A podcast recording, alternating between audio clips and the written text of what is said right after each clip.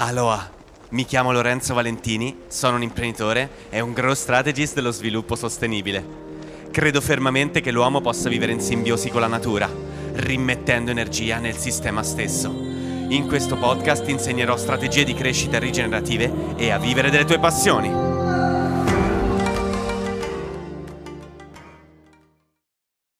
Aloha, sto viaggiando in auto, sto andando verso a trovare diciamo una mia amica e in questo viaggio voglio accompagnarvi insieme a me nel eh, discutere insieme di un argomento che molto spesso è un, uno forse degli argomenti più tabù in assoluto. Raramente ne ho mai sentito parlare, se non da pochissime persone. Sto parlando del, della crisi, del fallimento, della morte, di tutto ciò che riguarda l'assenza di esistenza. In questo senso ovviamente voglio parlarvene riguardo al business, come si affronta una crisi di mercato, come si affronta la morte di un business. E il motivo per cui posso parlarvene è perché io l'ho vissuto con più aziende nell'arco della mia vita. Lo dico con estrema felicità e tranquillità. Nella mia vita ho dovuto affrontare delle morti della mia azienda. Ho dovuto affrontare delle trasformazioni per sopravvivere a delle crisi profonde e grandissime di mercato. E per raccontarvi questo voglio condividere con voi la mia storia, una parte ovviamente della mia storia, piccolissima parte della mia storia.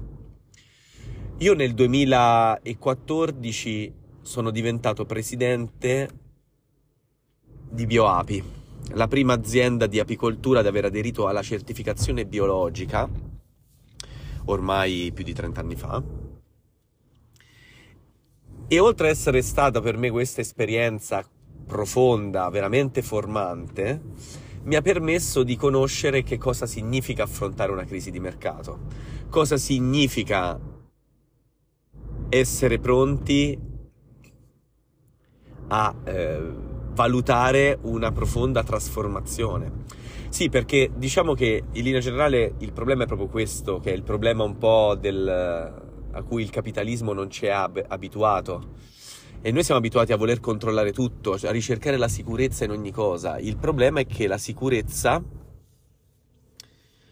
eh, non ci permette di eh, affrontare in realtà le crisi. Cioè noi vogliamo evitare le crisi. Invece le crisi, come il dolore, fanno parte non soltanto della vita, ma noi cresciamo perché proviamo dolore. Il dolore ci scava e ci permette di contenere maggiori eh, emozioni, maggior serenità. E quindi se non affrontiamo il dolore, come non affrontiamo una crisi, non possiamo crescere. Ecco quindi che il dolore, così come la crisi, sono fondamentali per la nostra crescita e bisogna imparare a, ad affrontarle. Così come una persona nasce, cresce, si evolve, muore, così un business ha delle fasi. E queste fasi sono dovute ovviamente a tantissimi fattori. Io ho avuto la possibilità e l'onore di poterle vivere di poter vivere la crescita di un'azienda, di poter vivere la sua nascita ovviamente prima, di poter vivere la sua stabilità al periodo di maggior eh, fioritura, fino al periodo appunto di crisi e di morte. Come si affronta la morte di un'azienda? Io credo che forse la cosa più difficile che ho dovuto, eh, diciamo, imparare nella mia vita è stata quella innanzitutto di accettare la morte di un'azienda, cioè accettare il fatto che esista la morte di un'azienda. Questa è una delle cose più difficili perché mm, in realtà il, diciamo la, la mia indole da combattente, da guerriero della luce è sempre stata quella del combattere fino alla fine combattere finché non riuscivo a vedere la luce oltre la tempesta. Ma a volte la luce dopo la tempesta lo, la si vive vivendo la tempesta.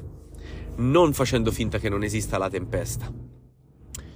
Quindi sì, ok combattere, però al tempo stesso significa anche lasciarsi andare. Significa combattere lasciandosi andare. Significa non contrapporsi.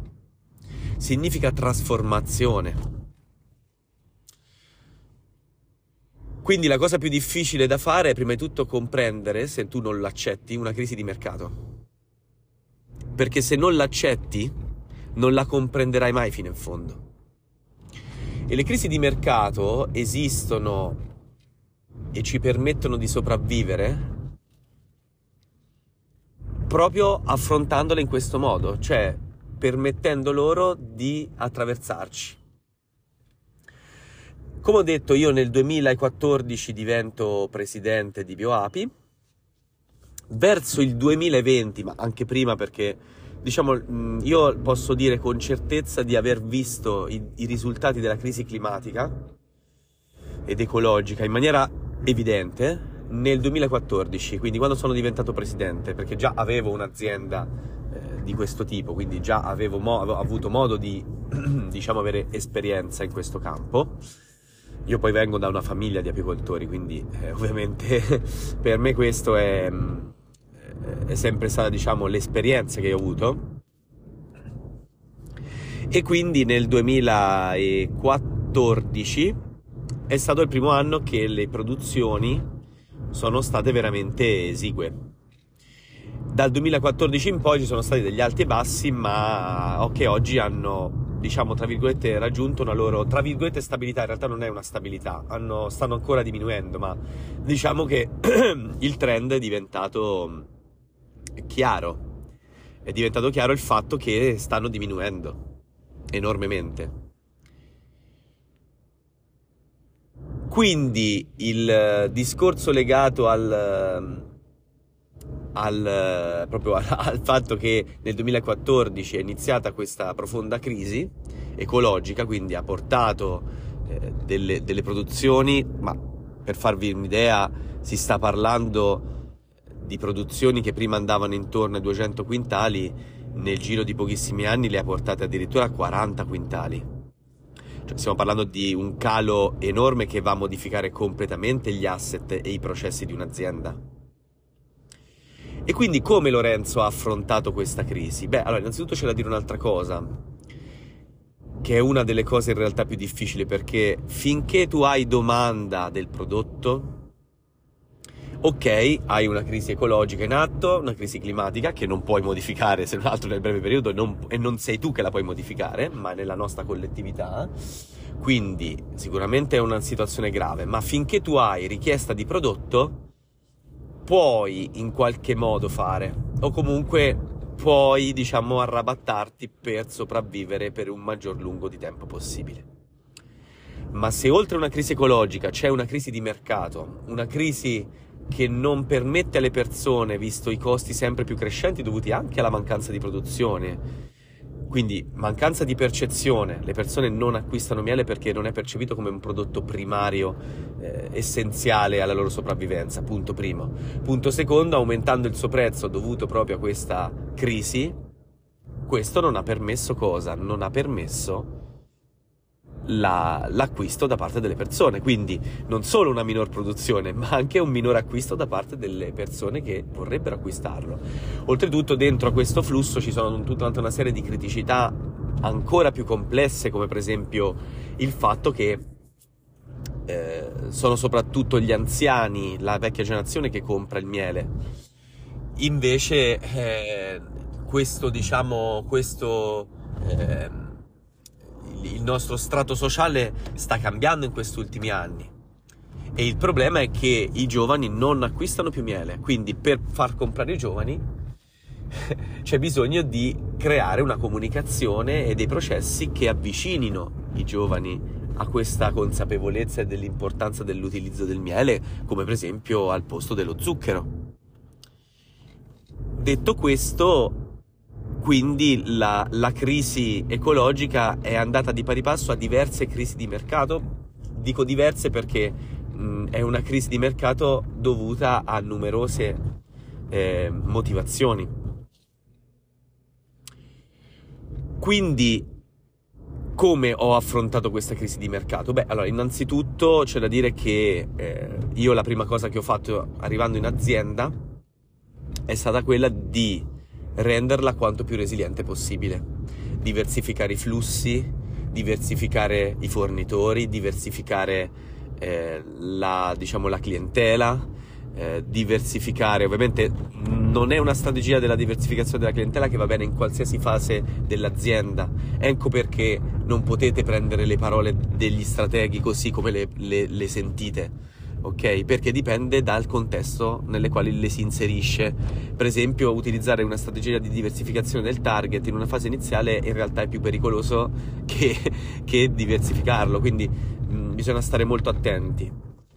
Detto ciò, diciamo che quello che ho cercato di fare è aumentare la percezione prima di tutto del brand, essendo comunque un brand molto forte, visto che è stata proprio la prima azienda insieme ad altre quattro ad aver aderito alla certificazione biologica, quindi con una storia alle spalle veramente forte.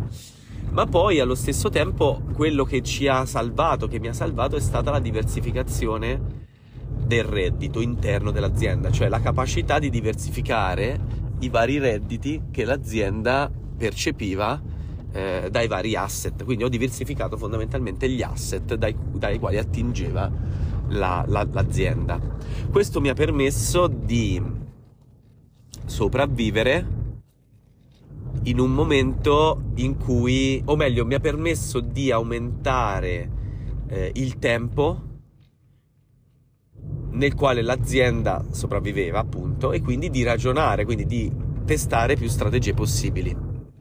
Quindi sicuramente la prima strategia per affrontare le crisi è quella non di controllare l'azienda o i flussi o il futuro, ma è quella di rendere quanto più possibile dinamica ed elastica l'azienda. E questo è il lavoro che va fatto prima della crisi, non durante la crisi. Detto ciò, non è detto però che questa strategia possa bastare alla crisi che dovrete affrontare. Cioè, avere una crisi ecologica di questa portata che porta le produzioni da 200 quintali a 40 quintali significa che richiede un cambio di modello di business completo. Cioè significa che non basta semplicemente modificare qualche asset o la propria resilienza. Significa che questo richiede una profonda trasformazione. Significa che non bisogna rimanere ancorati su ciò che l'azienda è, ma bisogna fare in modo di trasformare l'azienda in un sistema che possa adattarsi nelle nuove condizioni.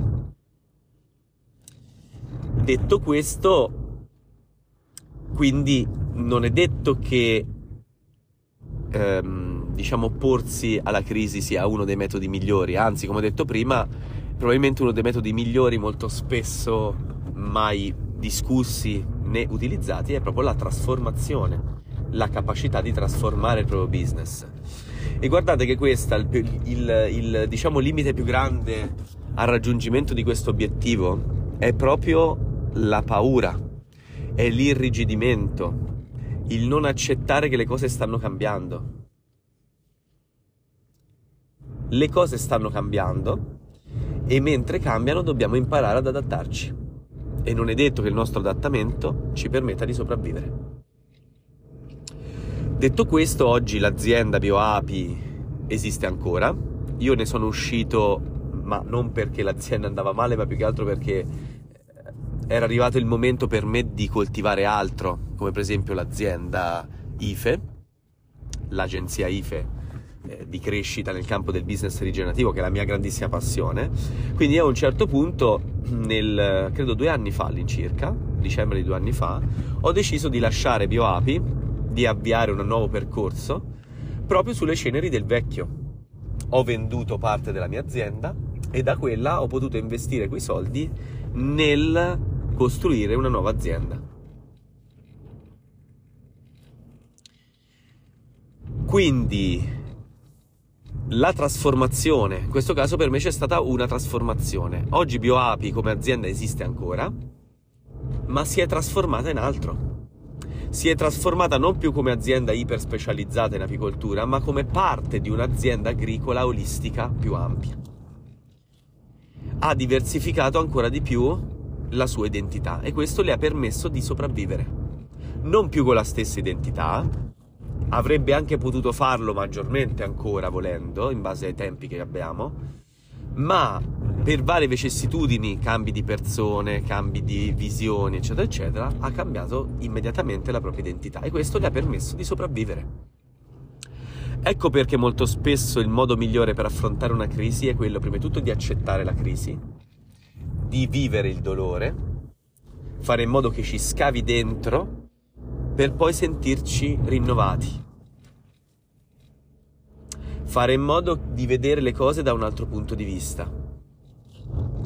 Oggi la nostra percezione del business è innanzitutto quello di un qualcosa di fisso, ma non esiste nulla di più sbagliato. Il business è qualcosa di mobile, è un processo continuo e quindi come tale va trattato e i processi hanno un momento di inizio, di crescita, di stabilità e poi anche di fine, di morte, di trasformazione, perché la morte altro non è che la trasformazione, la morte non è la fine di tutto, la morte è la trasformazione di qualcosa in qualcos'altro. È una trasformazione di energia. Quindi il nostro modo di affrontare la crisi, diciamo le cose più importanti da dover sapere sono, per ricapitolare quello che abbiamo appena detto, sono essenzialmente queste. La prima è rendere quanto più resiliente, dinamico ed elastico i processi dell'azienda e l'azienda stessa. Questo perché? Perché se la crisi non è così grave, noi possiamo imparare a sopravvivere al cambiamento e alla crisi. Ma per farlo dobbiamo essere elastici, se no il rischio è che chiudiamo per un, rigidi- per un irrigidimento malgrado le condizioni non siano così disastrose. Quindi, prima di tutto questo. Il secondo è accettare le crisi e i cambiamenti e imparare a trasformarsi. Durante il periodo del Covid è stato il momento in cui la nostra, per dire, ehm, azienda, proprio BioApi, eh, in cui noi avevamo creato per esempio il settore dei corsi di formazione. Siamo stati i primi in Italia a creare corsi di formazione pratici, prima di tutto, e di apicoltura biologica e rigenerativa questo ci ha permesso non solo di lavorare fin dall'inizio abbastanza cioè abbastanza, cioè veramente abbiamo iniziato veramente bene a lavorare, c'erano un sacco di clienti, ma nel periodo del Covid, subito dopo il Covid, dopo le prime aperture, ci ha permesso di guadagnare forse le cifre più alte in assoluto e se noi non eravamo stati resilienti precedentemente, cioè se non, è, se non, avevamo pensato di creare un centro di formazione non avremmo mai guadagnato, avremmo già chiuso i battenti. Quindi questo ci ha permesso la differenziazione degli asset di sopravvivere. Quindi creare il centro di formazione, quindi diversificazione degli asset ci ha permesso di guadagnare in un periodo difficile come quello del Covid. E ci ha permesso quindi durante il Covid di rimanere dinamici, di, di fare proposte che le persone potessero accettare. Quindi, periodo di crisi, Covid, BioApi è riuscita a sopravvivere, anzi è riuscita a cavalcare enormemente il cambiamento. Poi però ci sono anche, diciamo, problemi ben più gravi del Covid. Lo so, sembrerà strano dirlo, ma esistono problemi più grandi del Covid, come per esempio problemi di natura internazionale, crisi climatica, crisi sociale, che spesso sono anche un po' conseguenze anche a volte del, del Covid, cioè delle, delle malattie. O sono anche, diciamo, le malattie sono conseguenze di queste crisi. Quindi diciamo che il vero la vera essenza del sopravvivere alle crisi è quella di rimanere dinamici. Però a volte non è possibile sopravvivere, come detto in precedenza, alle crisi. Non è proprio possibile perché le crisi sono talmente forti, talmente radicate, talmente grandi. Pensate a una crisi climatica. La crisi climatica ecologica non è altro che la natura che vuole far perdere il controllo all'essere umano su ciò che sta distruggendo. Cioè, la, l'apicoltura che non sta più funzionando è perché i sistemi ecologici stanno crollando, quindi le api non riescono più a produrre, perché si sono evolute in un contesto climatico completamente diverso, non riescono più a produrre le stesse quantità di miele. E quindi è la natura che sta facendo perdere il controllo agli apicoltori delle api, de- sulla natura stessa. E facendogli perdere il controllo la natura può rigenerarsi, può, rifar, può far tornare o comunque può far cambiare i propri flussi e renderli funzionali. Quindi la crisi climatica ed ecologica è un sistema di perdita del controllo che ha la natura stessa. Quindi affrontare una crisi ecologica ed opporsi a una crisi ecologica non solo è possibile, ma non è neanche sano perché la natura vuole che noi lasciamo il controllo su quelle cose, perché l'abbiamo messo troppo controllo. Vuole che gli apicoltori lasciano il controllo sulle api perché abbiamo messo troppo controllo sulle api. Abbiamo creato api ibride per la produzione Abbiamo controllato le malattie delle api tanto da minare la sopravvivenza stessa delle api. Abbiamo utilizzato prodotti per salvare le api dalle malattie, ma non le abbiamo abituate a sopravvivere loro stesse alle malattie. Quindi le abbiamo addomesticate, le stiamo addomesticando. E quindi la natura questo non lo può permettere perché questo significa minor resilienza del sistema, significa quindi un collasso totale del sistema, troppo pericoloso. Ecco quindi che il nostro ruolo durante una crisi è quello di accettarla, di creare i presupposti precedenti alla crisi per fare in modo che sia quanto più elastica e resiliente possibile, ed è quella del imparare non tanto a gestire o a controllare una crisi, ma è quella dell'imparare a creare i presupposti di resilienza e elasticità con cui affrontare una crisi. Spero che questa puntata vi sia servita nel comprendere quanto in realtà poi le crisi vi permettano anche di diventare altro, di trasformarvi, di, di rendere la vostra, la vostra identità completamente diversa. E anzi, le crisi vi permettono di essere altro, dovete essere altro. E se non esiste la crisi, esiste la stabilità totale, la stagnazione. Ma la stagnazione non porta evoluzione, la stagnazione non porta cambiamento. E il cambiamento è il motore stesso, come appunto l'entropia stessa, dell'evoluzione stessa dell'universo e della natura. E non dimentichiamoci mai che noi siamo natura.